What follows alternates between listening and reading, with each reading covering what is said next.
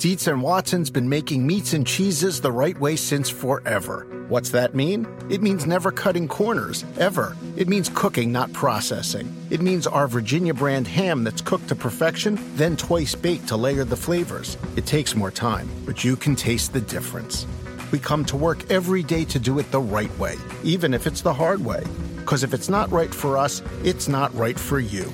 Dietz and Watson, it's a family thing since 1939.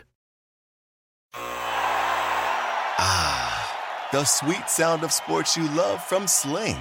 The collide of football pads. The squeak of shoes on a basketball court. The crack of the bat on a home run. The slice of skates cutting across the ice. But what about this one? That's the sound of all the sports you love, all at once. Starting at $40 a month. Experience it all live with Sling. Sling. Wednesday night edition of the pod, and we got a lot to talk about here, to be sure. And I think, of course, we're going to have to start with this crazy Sixers story. Read the entire article for sure uh, on the Ringer. Ben Detrick, amazing, amazing job with this story. But essentially, I don't even want to say allegation because they don't specifically take a position on whether, in fact, it was Bryan Colangelo with these accounts or not. But Colangelo there's evidence indicating that he operated five anonymous Twitter accounts. These Twitter accounts tweeted stuff that, if it were proven to be Colangelo, would certainly be grounds for firing. I think there'd be clearly no way that you could ever come back to that stuff about Joel Embiid, how they should just milk him because he's not the future of the franchise and it's Ben Simmons and all this inflammatory stuff about Jahlil Okafor and his physical and Nerlens Noel uh, being a cancer and and just a, an incredible amount of stuff here that there's just no way that if a GM were found to have made those public statements that they could hold on he could hold on to his job. So I, think probably the place to start here, Danny, is you know what is the evidence that indicating that this was in fact Colangelo? And again, I, would recommend that you guys listen to the podcast that Ben Detrick did today uh, on the Ringer NBA show. Uh, that Derek Bodner and Rich Hofmann did a great job on the Sixers beat talking about this today too. But just because you know this is a, a national NBA show, NBA show, and we feel the need to kind of just bring you up to date here. What is the evidence indicating that this is in fact Bryan Colangelo? Well, so there are a series of eh, kind of interesting connections in the way that Detrick researched this story that make it a lot more compelling to me. And so what happened is it, really relates to these five Twitter accounts. And what happened was they kind of there were some some commonalities in terms of what they what certain accounts followed and people that had looking like they had connections to Colangelo and like it was an unusual cross section of things is a good way of putting it. And so the the part the first thing that struck me as like oh this is really interesting was early on Detrick but not early on I think it's on May 22nd he emailed the Sixers and brought up two of those accounts one of which ended up being the one that they eventually admitted Bryan Colangelo does run. That account, to be specific, was did never tweeted at all, and so it, it was not involved in this behavior, but again was a part of the process, and it followed a lot of things. Colangelo admitted to it; it was a way of monitoring whatever. That that that part of is there. But so what's really interesting is they mentioned he mentioned that account and the what's called the Eric Jr. account did not mention anything about the other three that they were that they suspected were involved in it, and yet later that same day, within hours of the call, all three of the accounts that had not been mentioned were moved from from being public to being private, which involves access to the tweets. And that to me is very interesting. That does not necessarily mean that it was Colangelo, but I think that means that it was somewhere within the sphere because I doubt from the ringer's stand, you know, from Detrick's standpoint, that he spread the net anywhere beyond it, and so it was just whatever circle learned of that of, of those two and had that connection, and that's the first thing. I'm like, huh,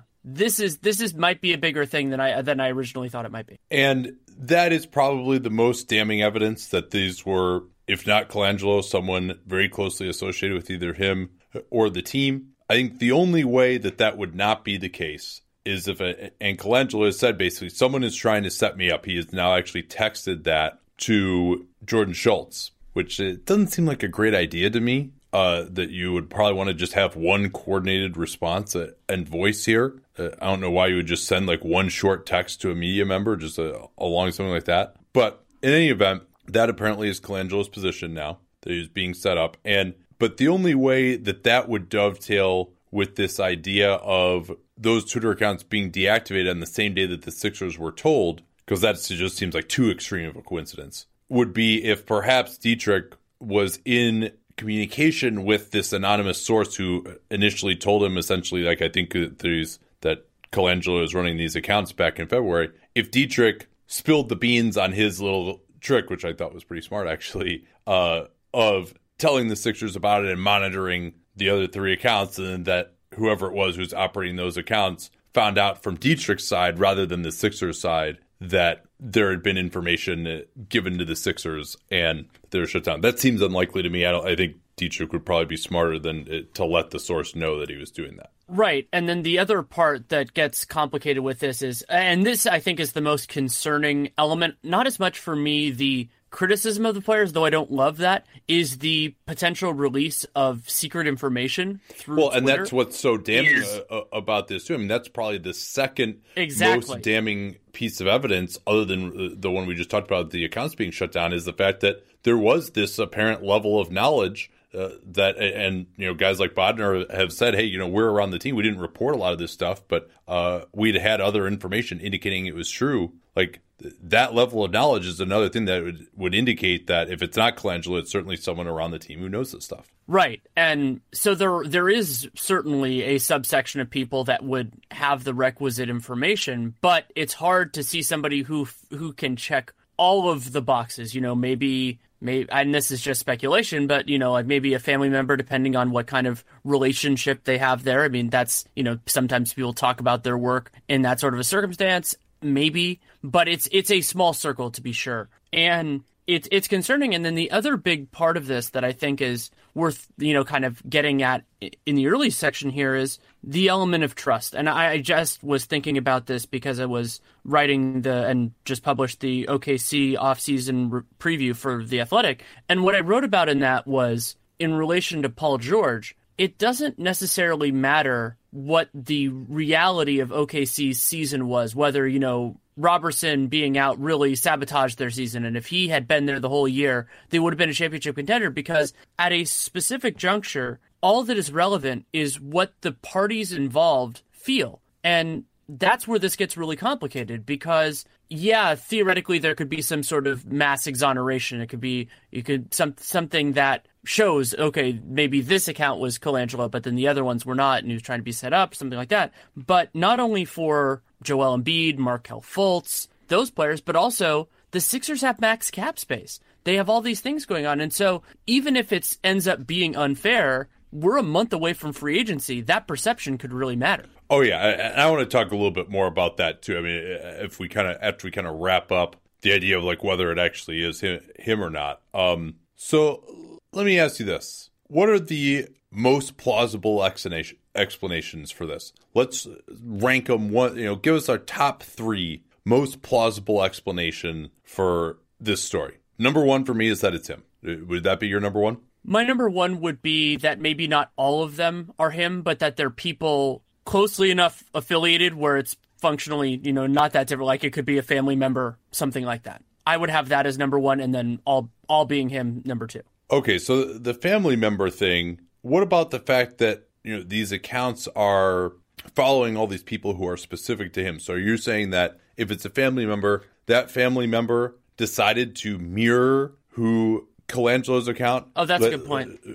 Was following, and that you know, would Bryan even say, "Oh yeah, by the way, uh, you know, the Phila one through seven account that I use, that's actually me. So uh, maybe you would say that's me. You know, I followed you with that. You know, I, my son or whatever. I followed you for University of Chicago basketball. Though there's indications that it wouldn't be his son because some of the tweets were sent when he was actually playing in games. Uh, but yeah, I mean, it doesn't really. If it's just some family member, it doesn't make sense that they would be following all of these exact same accounts. That that doesn't make a lot of sense to me. Yeah, uh, well, I maybe that was just my interpretation. I didn't know that all three, like it's it's those three accounts. I think primarily that I didn't realize. Maybe that was just my misinterpretation that all three of them basically Uh, follow. yeah, the same I. I'm not sure that it it is like- all the same. I mean, uh, the implication was that there were uh, of the story is that there was significant overlap with a lot of these, uh, and, and then also not only yeah and then the the recovery number and all yeah that. yeah and, and also with the uh, you know the verbiage that was used is very similar across all the accounts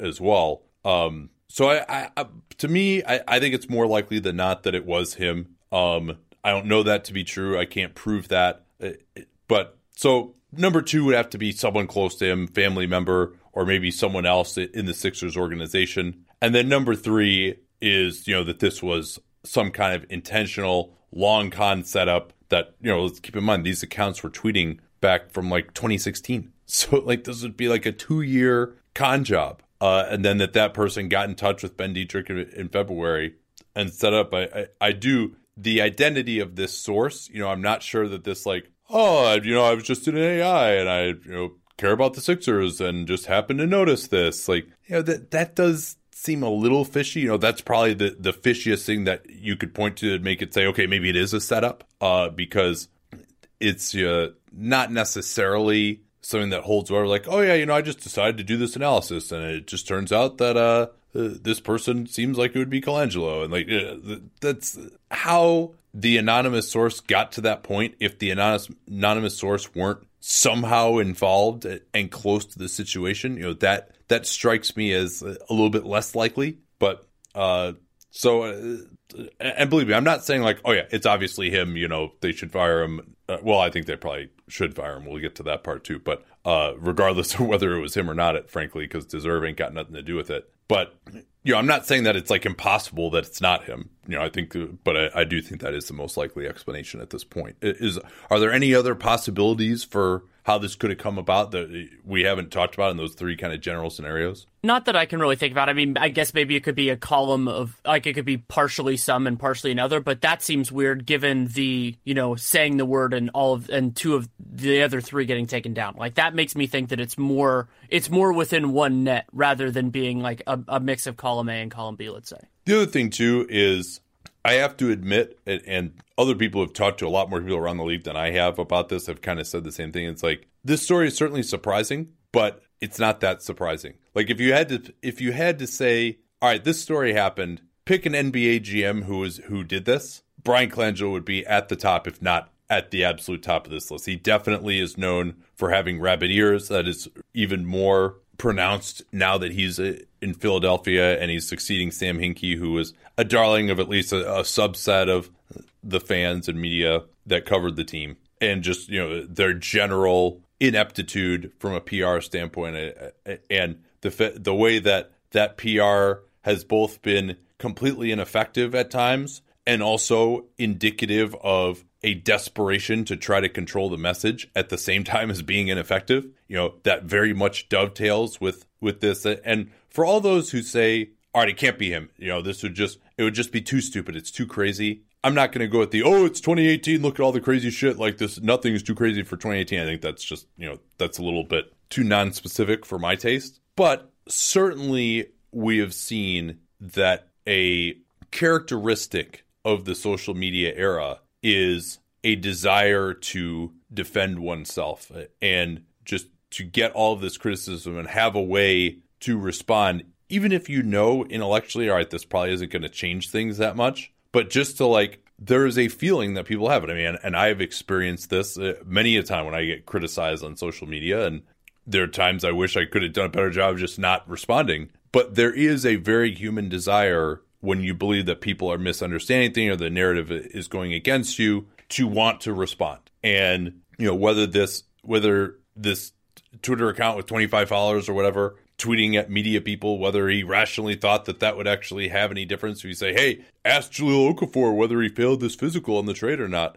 whether he thought that was actually going to make a Sixers reporter do that, or whether it was just cathartic to be able to do that, I don't know. But there certainly is a feeling and that we've seen borne out with a lot of public figures of wanting to respond to these sort of of allegations, uh, or I shouldn't say allegations, but just uh, narratives that go against them publicly.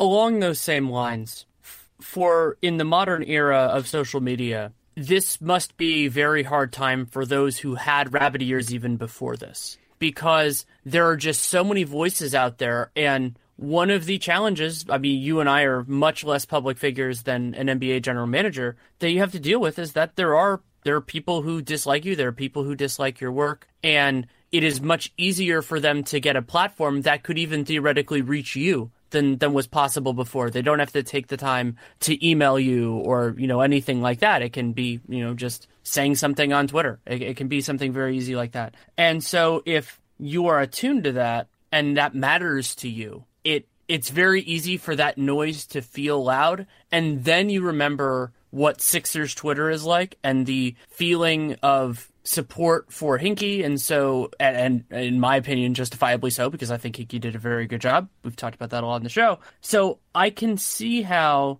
someone would not only perceive that that genuine frustration as being being large, but also want to do feel feel like they owe it to themselves or just that they should stem the tide if they can. And I, I do I am sympathetic for it. I do not engage with with those trolls. I, I understand that they exist and all that, but for my own purposes. But I understand that that is very unusual, and it took it takes self control and restraint for me to do that. It's not what I want to do. It's what I think is best overall. And this isn't an unprecedented story either. Kevin Arnovitz related a story uh, on the Lowe Post today about how uh, there was a Clippers staffer who clearly was a commenter on Clipper blog, and then uh, oh, there's the Warriors one uh, too. Yes, is that public? I forget. I believe yeah, so. But but but anyway, it, it's uh, there are certainly at least two instances that I know of of NBA staffers using anonymous accounts back in more the internet message board days to try to influence things a little bit and it's just you know again like uh, there's no point to it like you're not going to change the way people think uh, about it necessarily all right let's do a read we got more to, to talk about uh, on this though right after this from sonos i've really been enjoying a, number of aspects uh, of my sonos one is just the voice control especially when you're in a situation socially where you don't want to just like be buried in your phone and try to put up a playlist or something. You can just do quickly voice control, play an artist, connect your Spotify to it, and now you've got some great background music for your your social gathering. The other thing I've just been so impressed by with them is the incredible sound quality. I think a, a big part of why that is is that actually when they come and set it up with your up and running service, they actually take an iPhone around the room. The Sonos will emit a series of pulses. The iPhone listens to those pulses and how it sounds in various parts of the room, and then the Sonos can actually optimize the sound to your specific room. We have a kind of an acoustically difficult house, and a lot of the rooms are different. You can really tell the difference before and after they did that treatment. We've been watching uh, a lot of Star Trek: The Next Generation uh, at home. The uh, that opening theme song sounds amazing uh, on the, the Sonos setup. And while they are really easy to set up, this up and running service that they have will do it for free if you live in any major metropolitan area.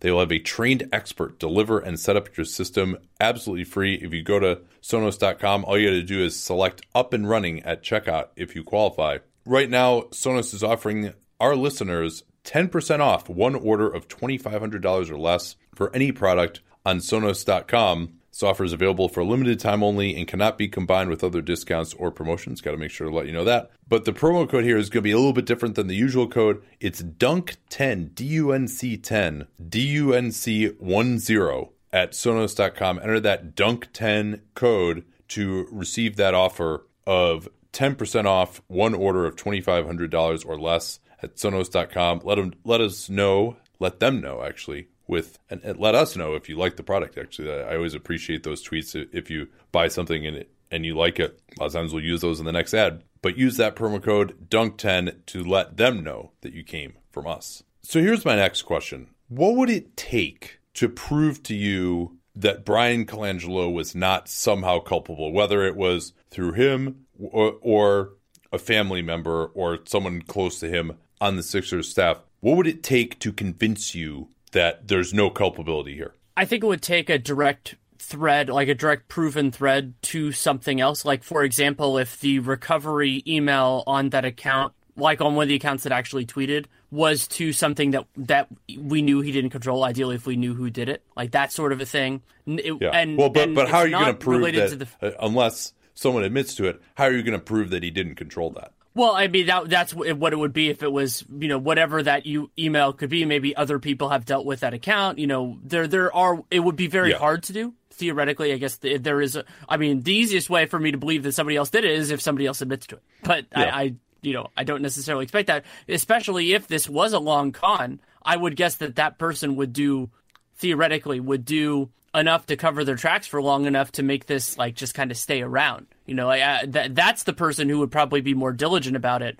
rather than you know somebody who kind of got caught in this. Yeah, I, I mean, I think it's going to be difficult to get definitive proof that it was him, but I think there's also very difficult to get definitive proof that it wasn't him. So, I mean, what could he do? Maybe he could say, "All right, here's every device that I have used: laptop, phone, iPad, whatever, over the last three years. I'm going to hand this over to some sort of forensic investigator, and that person is going to go through all these devices and conclude that I never logged into any of these Twitter accounts or never did any of these tweets. Now, that's an indication that it wasn't him, but there's still, you know, maybe there was some other phone involved. Maybe you went to Maximart and, and got a burner phone or something. Like, you know, there's still, that's not definitive proof. It, it might help you a little bit. Uh, maybe the, if there were some sort of like situation where he had to be under oath and, and testify about this under penalty of perjury. I'm not even sure what that could be. You know, that's another thing. You know, people lie under oath all the time, of course, but that uh, at least could be someone helpful. Someone else coming forward or and saying yes, this was me. You know, that that might do it. Uh, if that were in fact convincing, and that person had some sort of proof that it, it was actually him, maybe that could get you there. But you know, anything else that, that they could do to prove that it wasn't him? Not that I can think of, and just in the ways that people can cover their tracks on the internet. I'm, I'm, guessing forensic people can do a better job of it.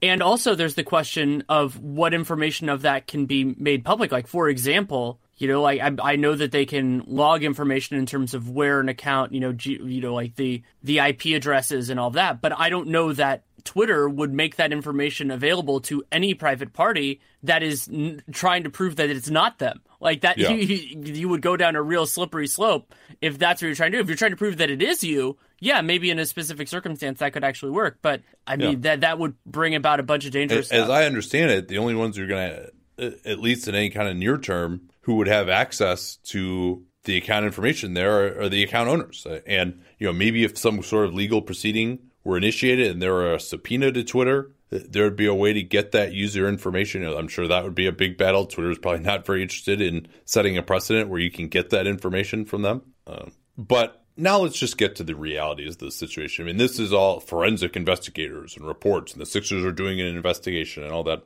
That's all well and good. They got a draft coming up. They got the biggest free agent summer probably uh, in the team's history coming up here. So, whatever conclusions are going to be found here, whatever investigation is being done, I highly doubt a that that investigation could be completed before you know in less than a month, month and a half here. Number two, that any such investigation could reach a definitive conclusion as of that point. And so, given all that, if you were Sixers owner Josh Harris, what would you do right now? What would your reaction to this be right now?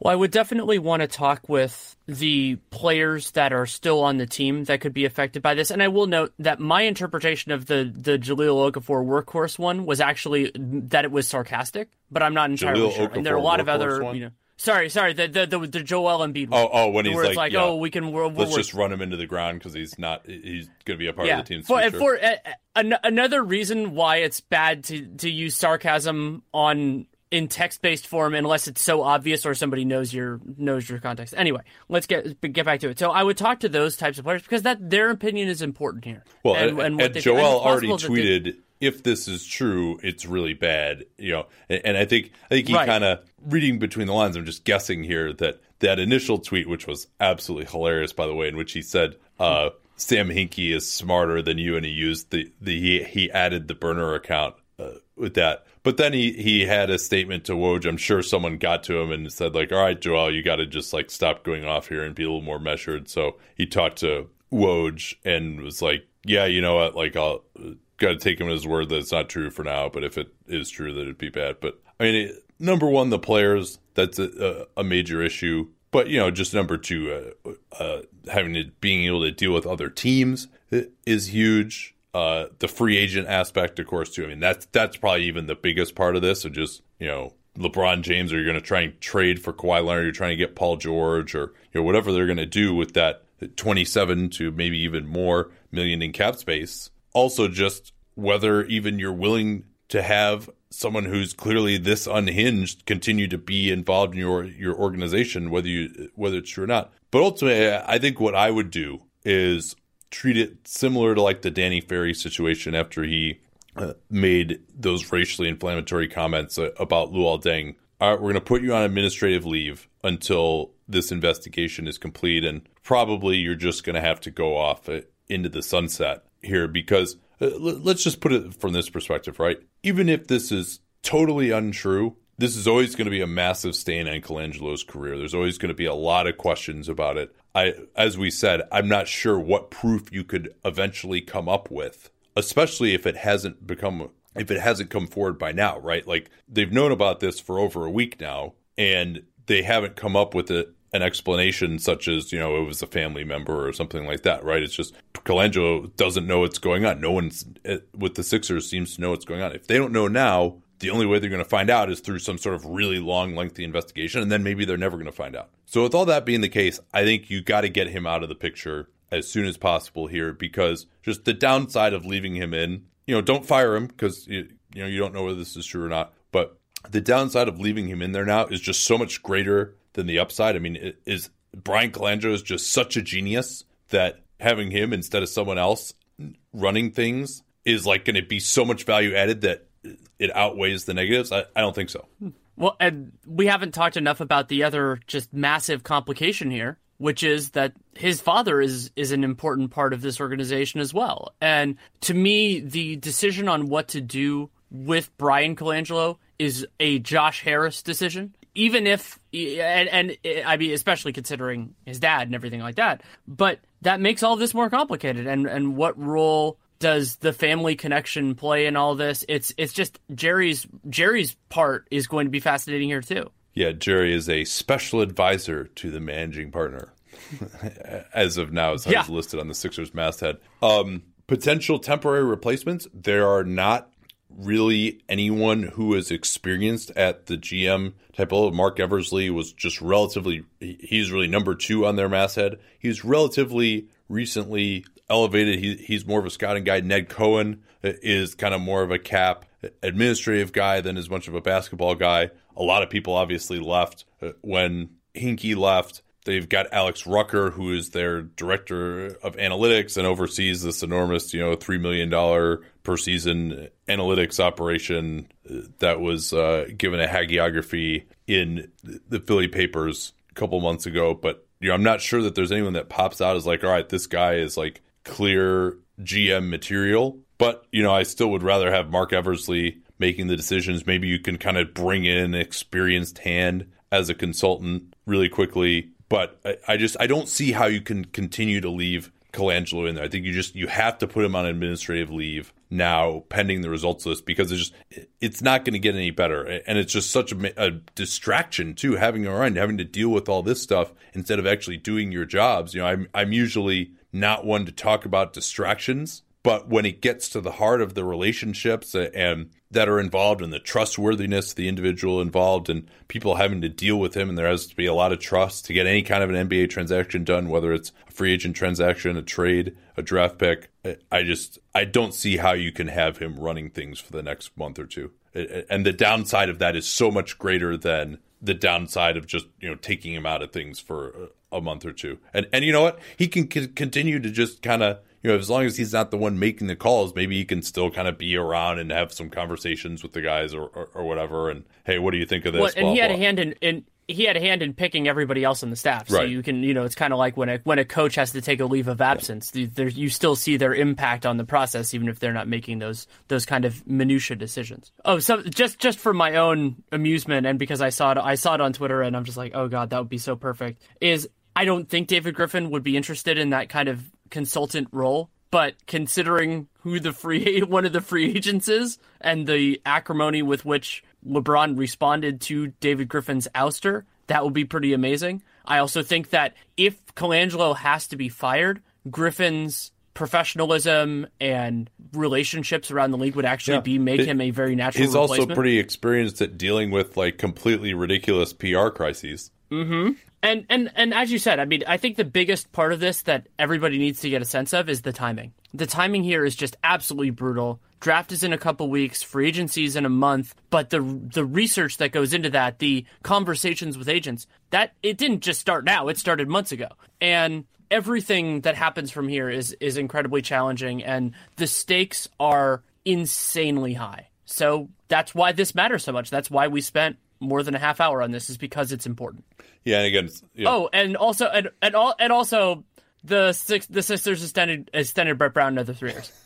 yeah, it was posited that that was like something to try to distract from this. Ah, no, I don't think it did. so, and, and uh, my prediction for what happens here is that it will be a Danny Ferry administrative leave type of thing. I don't know about them bringing in another more experienced guy as a consultant necessarily, but I think it, it just it has to end this way, especially as we go further and further, and there's no clearly exculpatory evidence, and and just in the difficulty of finding that exculpatory evidence uh, as well. I mean, really, the only way that he could even get his job kind of back would be if it is somehow proven that this was just this long con, like two years long thing that that someone was trying. Uh, even if it's someone close to him, I think there's just no way to uh, to get past it, uh, especially because you know that that now, if it were someone close to him, you would think that that would have come out already by now, but it for whatever reason it hasn't. Uh, is that your prediction as well, or do you think it ends up differently than the way I do? I think that's where it ends up, but I I'm not sure that it goes there right away. I, I think that could end up being this if it takes another week or so for that to happen. Okay, yeah, yeah, I, I, I think that that would be a reasonable time frame. I, any longer than that, though, I, I would be surprised. if it's yeah. two weeks, then it's yeah. I mean, as we get close to the draft, and remember, the Sixers have the ten pick. This isn't a year where just because they were so good, they're only picking in the twenties. No, they have the number ten pick in the draft. This matters. Man, how hilarious would it be if like those accounts like started tweeting again? That would be that would be pretty funny.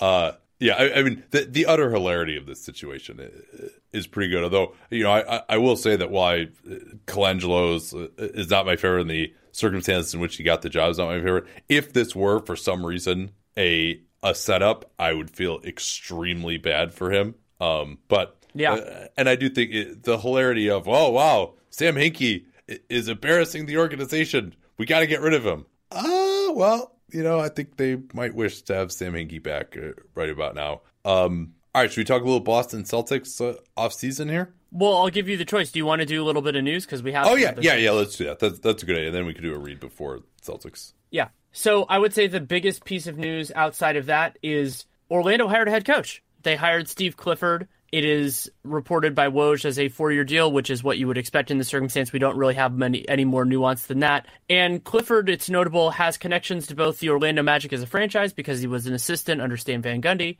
and to the front office because he interviewed for the Bucks job when he ended up taking the Hornets job. So there was some familiarity because the Bucks personnel, you know, they're the the Bucks front office people then are the Magic front office people now. And you and I talked about it when Clifford was was fired in Charlotte that we hoped he would get another job. I think he's a, he's a good coach, and we would get clarification in terms of what parts of Steve Clifford's mo, as we know it, you know, low turnovers, traditional centers, what parts of that are just inexorably part of Steve Clifford as a head coach, and which parts are not, because the Orlando Magic have a lot of uncertain pieces, particularly in the front court. Yeah, I'd be interested to see if he can get some more out of Nikola Vucevic, in particular defensively. And this is a guy who, granted, in a different league, but actually crafted decent enough defenses around Al Jefferson. So really similarly offensively tilted big man with slow feet. So yeah, well, I, I want to see if he can be successful. He's probably the best experienced coach on the market. There had been talk, I think it was from Mark Stein, that Kelvin Sampson uh, was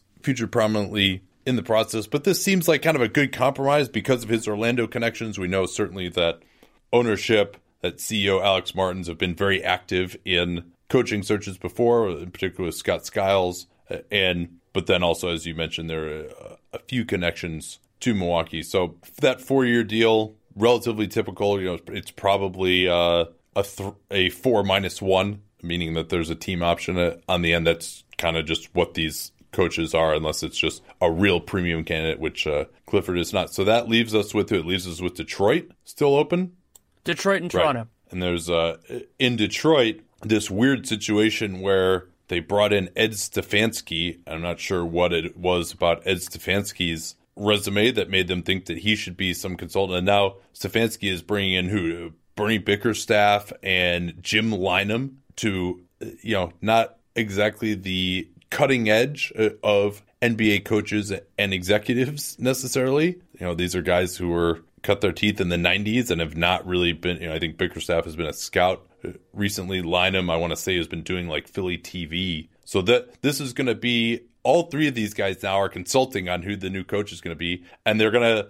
The first reported interview that they're going to have is Kenny Smith. So uh, that doesn't bode too well so far. We'll see. Uh, maybe they'll try a little better, but certainly Smith's TV persona, while he's certainly a, the adult in the room from a strategic standpoint compared to Barkley and Shaq on that show, I, I still have not been particularly impressed with his strategic chops. So uh, be interesting to see where that ends up. Well, and and remember that the Detroit coaching job is a very challenging one tactically because they have so much tied up in their two big men in Blake Griffin and, and Andre Drummond. Griffin has been a better jump shooter recently, and those guys both want the ball lot, but then you have a point guard like that. That's a hard job. And they have some time pressure because of the money they have tied up in everybody else. So I think you want to get somebody that hits the ground running rather than somebody who has never been a head coach at any level. Though head coaches from any level uh, jumping from TV have had a mixed success rate oftentimes with the Golden State Warriors because they did it twice with their most two most recent jobs. What else we got here?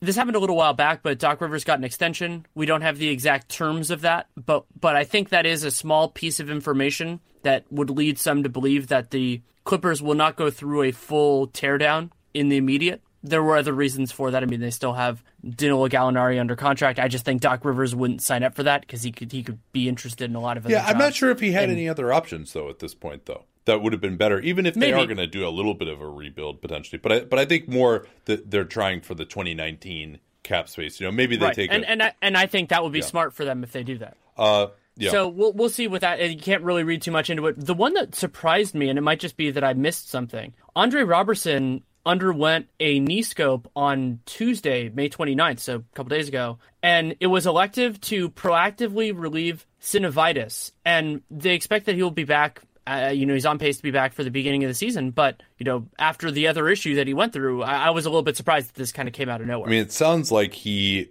had been developing some swelling in the course of his rehab from that torn patellar tendon. And the party line is, well, better to have this surgery now so that if it doesn't resolve, I mean, and, and, swelling is so difficult, right? Like you sometimes you, you, can just build up and then uh, your knee is strong enough and it won't swell anymore. But I guess the thinking was, hey, it's going to be rehabbing still anyway. Better to just have this surgery now, continue the rehab, try to be ready for training camp as opposed to now you're, maybe this will go away, but it's going to complicate your rehab and then if it doesn't go away, now you got to have the surgery again at the start of training camp. So this, I think a lot of this has to do with the timing, but not a great sign, especially and torn patellar tendon. Not quite the death knell that Achilles are, but you know, you're. I think you probably would rather have a torn ACL than a torn patellar tendon uh, at this point. Uh, James Johnson in Miami, he's had hernia surgery shortly after they were eliminated from the playoffs, so presumably he was playing with that throughout some portion of the end of the year. And then, but you know that's a six to eight week type of surgery, so shouldn't affect his availability for next year. And PJ Tucker, it was revealed today with their Rockets exit interviews that they he played Game Seven after getting three root canals. Uh, didn't even tell his his teammates about it. And then also Tillman Fertitta, uh, we speculated about you know his willingness to pay the tax, but I think uh, Morey and Fertitta both spoke today, and there seemed to be an indication that they are willing to break the bank to try and keep this team together. So that's certainly a good sign for Houston fans, at least in the short term. Since we just talked about it and we're actually recording this right now, a little add addition to the Detroit Pistons coaching search. Woj is reporting that Miami Heat assistant and deep Michigan connection haver Juwan Howard is going to interview for the job as well. Huh. Well, I like him better than Kenny Smith. Uh, all right, one more quick read here, and then we'll talk Boston Celtics off season. And that read is for a service that you, Danny, have used quite a bit, stamps.com. Yeah, I mean, it's different for our our business. We do so much through the internet. You know, it's it's it's nice. It it definitely changes our changes our cost structure and everything else like that. But when you write a book, a book is hard copy, and sure, you can. It is available in in Kindle form and ebook form as well. You can you can buy it that way too if you want. But a lot of my friends and family wanted hard copies, and of course, I went through you know and signed and all of that a lot a lot of different copies of the book and those all got sent to me by the publisher because that's the way this works. And so that meant I had to send them out myself. And stamps.com was a great solution to a problem I had never really had to deal with before of how to get a bunch of things out that was both convenient with my schedule, cost effective, and it really delivered. I was I, have been incredibly impressed with really every phase of, of the process from scheduling pickups to getting a scale to weigh the packages and getting it out in, inexpensively. Yeah, they bring all of the services of the U.S. Postal Service right to your fingertips. They'll even send you a digital scale so you can calculate exact postage. They'll help you decide the best class of mail based on your needs. You don't have to lease an expensive postage meter, and there's no long term commitments at all. Right now, you too can enjoy the stamps.com service with a special offer, including a four week trial plus postage and a digital scale. Go to stamps.com, click on the microphone at the top of the homepage, and type in that familiar CapSpace code. Easy to remember, we talk about CapSpace all the time the ground, especially this time of year as we're doing these off-season previews. That's stamps.com, enter the code CapSpace, and let them know that you came from us.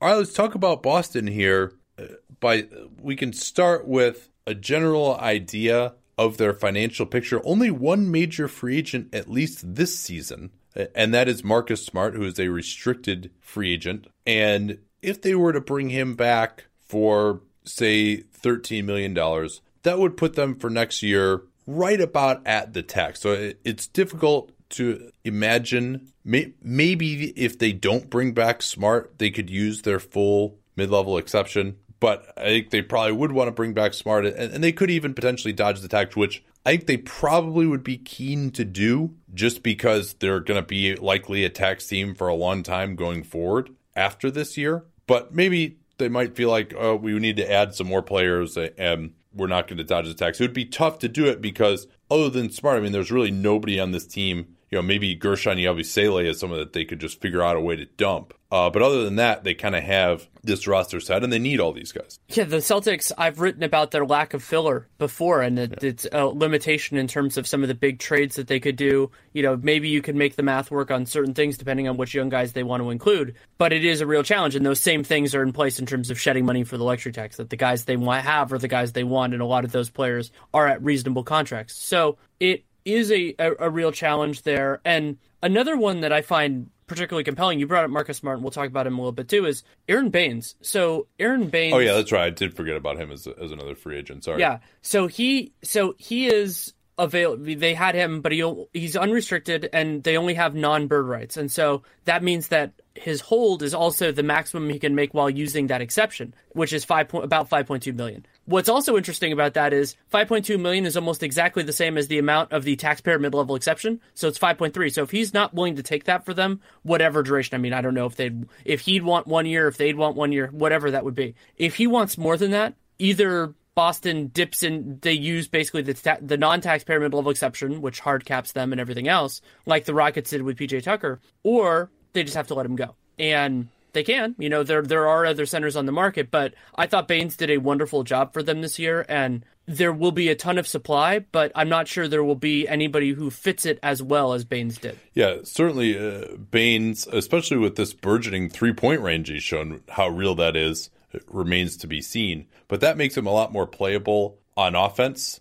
And then defensively, somehow he morphed into one of the better defensive centers in the game. Like his ability to move his feet in the playoffs was really quite a revelation for me. Despite not being able to really jump, he's got that big chest. He's got good help instincts, and yeah, he gets dunked on all the time. But he also that's because he, he's in there protecting the rim, and he also was a panacea for their defensive rebounding problems. Uh, now he can't finish anything around the rim, but I think certainly he's a guy who they would want to bring back. How many years it would be, you know, because uh, Baynes is going to be 31. He, he, came to the NBA pretty late after spending a couple years overseas. What would your offer be to Baynes if you were the Celtics? You know, offer more in one year? I mean, I, I think it's a no brainer to offer him, you know, just the 120%, which would be about 5.2 million, 120% of what he made last mm-hmm. year. Yeah, I would do that. And if he wanted to, maybe do the kind of Milos Teodosic style, give him a player option or some sort of thing for the next year, but maybe not fully guarantee it. Maybe two million or so of that. I think that would be totally fair and probably be enough to get him to stay. Yeah, uh, we'll see. I'm not sure who else would be in the market for his services, and he would get some pretty good playing time. They they have to get another center. They've also got Greg Monroe, who you know didn't really seem to work out, especially as a guy in the playoffs. You basically would be bringing him back for essentially the regular season to just soak up some minutes. And I think Monroe would probably be better off going elsewhere. They could pay Monroe actually up to six million as well with his non-bird rights. Because remember, he got five million out of that disabled player exception, which was uh, ended up not being a great investment. I thought he was a disappointment there. But you know, maybe I would offer Baynes a one plus one at that type of money. Uh, it also it, a lot of it depends too on just how intent they are on dodging the tax. Because in 2019, Kyrie Irving, if he's going to be brought back, he's going to get about a $10 million raise. And now there's just, you have no way of avoiding the tax. Horford will be making 30 million that year in the last year of a player option, which he might actually, you could see maybe it'd be possible he opts out of that and they kind of go, you know, Pau Gasol style of like mm-hmm. give him mm-hmm. a longer deal for uh, less annual value. You know, maybe you could see that happening, but that's, you know, we'll see how he plays next year. And then Gordon Hayward will be making 33 million um, and also, I think another advantage of bringing back Baynes would be having some of that salary fodder that you talked about for potential trades. Although, you know, there really doesn't seem to be anything in the works this offseason the way we might have and, thought there would be. And that would be an option for giving him more than one year because if you give him one year, then he would have a veto. Uh, yeah, that's a, a, a good point, too. Um, and, and, and Mirotic problem. Yeah, or, or, maybe it could be something, you know, you mentioned the partial guarantee. So maybe it could be, you know, second year partially guaranteed for like 2 million or something like that. Um, sure. But let's talk about the trade possibilities. You, you got into that. And the challenge, I've nearly written on this about 10 times. The challenge of figuring out any sort of superstar trade is the issue of supply because teams that have, you know, the next James Harden trade has to involve a team like Oklahoma City that is willing to trade their James Harden. And it doesn't look like New Orleans is particularly keen on moving Anthony Davis at least this summer. I Kawhi Leonard, you know, that's a conversation we will have in the near future. That will be possible. But remember that if the Celtics were to were to be interested in Kawhi, they would certainly have the assets. They would have a great pool of assets depending on what they're willing to offer. But I don't think any deal there would happen without some sort of indication from Leonard that he would be willing or even, you know, as committal as it can be allowed under the rules to a contract because otherwise you're not going to pay that for a rental. They already didn't do that for Paul George and Kawhi is they're at a much different place now and the players that will be included in the deal are much more established. Yeah, and I also think they just they kind of want to see what they got with this team now if they can bring back everyone and certainly the idea of trading Gordon Hayward, I don't think you would have to be in in that deal. You know, they could probably if they put in one of Brown or Tatum in that deal, you know, that's probably the only way it happens. Maybe if if it's known that Leonard wants out, that his value just goes down so much that maybe you could do it with like that Memphis pick that they have, and obviously they have that Kings pick that they could trade also. Um, so they have just, I mean, it's preposterous how much ammunition they have still. But you know, if you're going to rank their assets, it's either Brown or Tatum one and two, Kings pick, and then Memphis pick probably are, are, you know their four premium assets going forward. And I think they would want to avoid giving up either Brown or Tatum in that deal. And a nice job not getting into the who's better, Brown or Tatum, because you know we haven't dealt with that enough this year.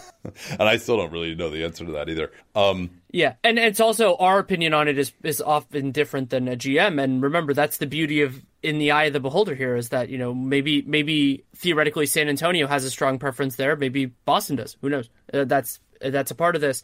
But so yeah, I I think it's a possibility because if Kawhi gets on the market, the Spurs would probably want to move him right away because the the value just diminishes so quick if he's a potential rental. You know, if you get any of the season, there are the injury risk things, so it's possible they just don't get good offers and they hold on to him for that purpose. And, but outside of Kawhi, you know, there have been these murmurs about Karl-Anthony Towns. I don't I mean, of course, if there, you could make an argument like if he were on the market, the Celtics have a bunch of assets, he would be an intriguing fit with their team. Then they wouldn't have to deal with all the financial, the financial stuff in terms of the near term. So yeah, sure, if if that comes to pass, it comes to pass. But outside of those guys, I just don't, I don't see that many game changers that are going to be out there. Let's turn now to Smart's restricted free agency. He had a comment in the media that he feels like he's worth more than 12 to 14 million.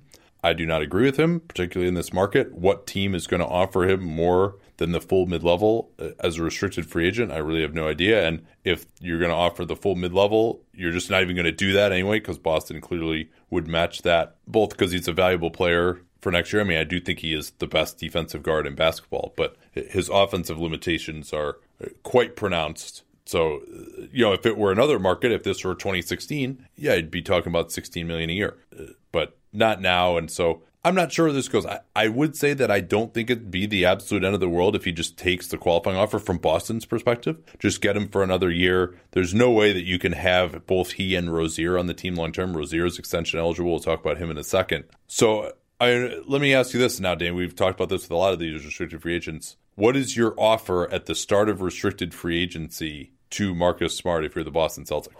So with him, I don't know that I would be as you know, I, I don't think getting a fifth year is super valuable with Marcus Smart. Oh, one funny thing about this that I, I, found out when I was researching my piece Marcus Smart and Terry Rozier are almost exactly the same age. I think they're two weeks apart, but because Smart came into the league a little bit earlier, he's one year earlier, he's you know hitting hitting the market a year earlier. I would probably think about something more in the like three years, 35 range would be where I would go and I know he wouldn't take that but I think that's where I would go and then just say hey if you want to if you want to beat this offer just do it. Yeah. Good luck to you. Yeah I mean maybe you might go for a fourth year but yeah I mean I, I more than 11 million a year I don't think I would make that offer because a big part of getting him is he needs to be tradable on this contract. Like you can't have a contract that's not tradable. Like you, you want him to be a value uh, and you know this is a team that's still probably realistically I think needs one more piece potentially. Uh, you know, they they would still you would want to have just one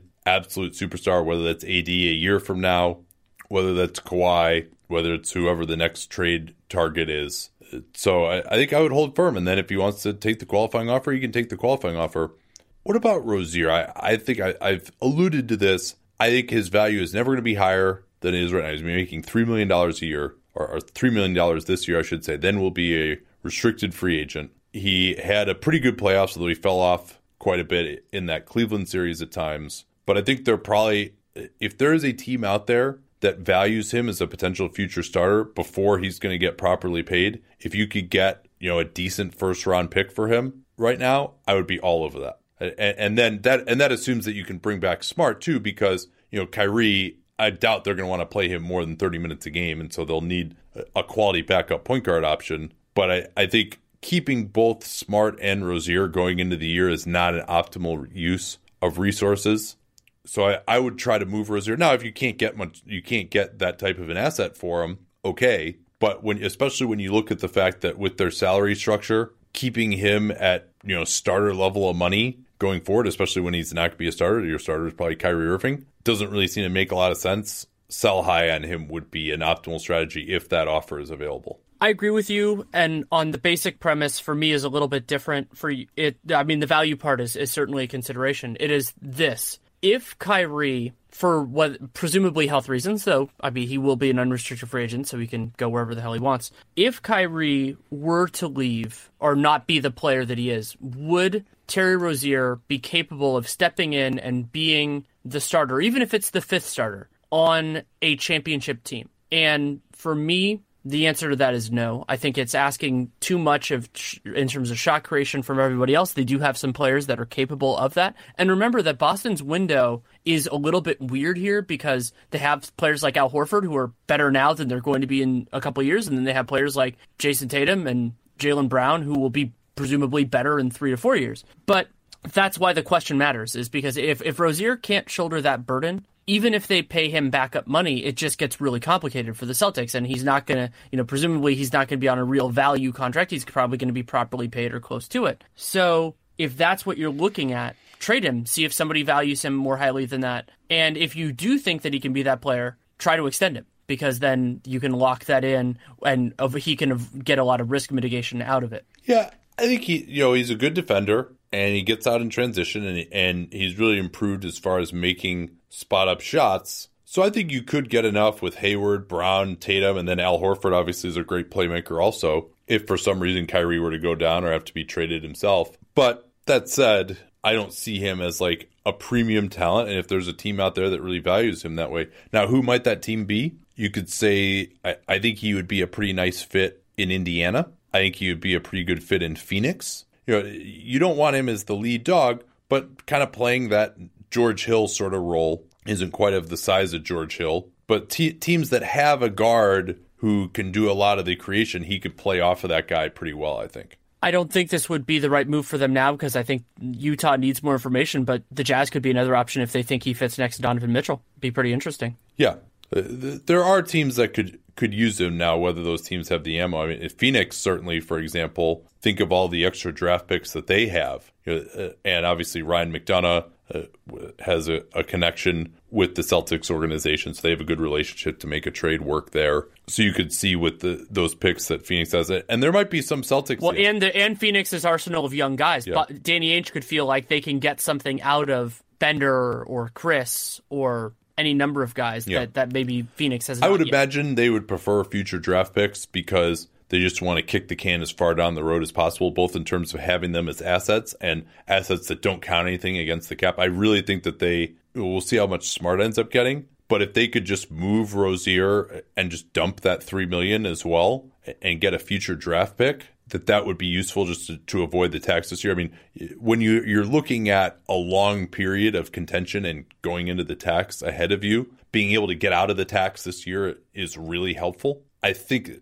more likely than not, they probably end up paying it because they'll want to use the mini mid level as well. But and I think a lot of Celtics fans say, you know, Rozier, he's so good, like just giving him up for just a, a mid first round pick, like you know, the odds are with a mid first round pick, you don't draft someone as good as Terry Rozier. That's true, but you really have to think of Terry Rozier as Terry Rozier on a seventeen million dollar a year contract after next year. And now, how much is he worth? You know that that's how you have to kind of think about it. And those players tend to be kind of all right. He's an okay starter, but he's not going to be a value on his contract. And those type of players get first round picks. Uh, maybe it could be a little bit more than that. Maybe it could be a young prospect as well, or you could throw some seconds in or whatever to, to equalize the value. But I think once it got, you know, I wouldn't do it for the number 25 overall pick or a pick that projected to be there. But, you know, that's, uh, that's pretty much it. So, real quickly, I know you got to go here. Anyone you would be targeting with the mini mid level exception if you were them?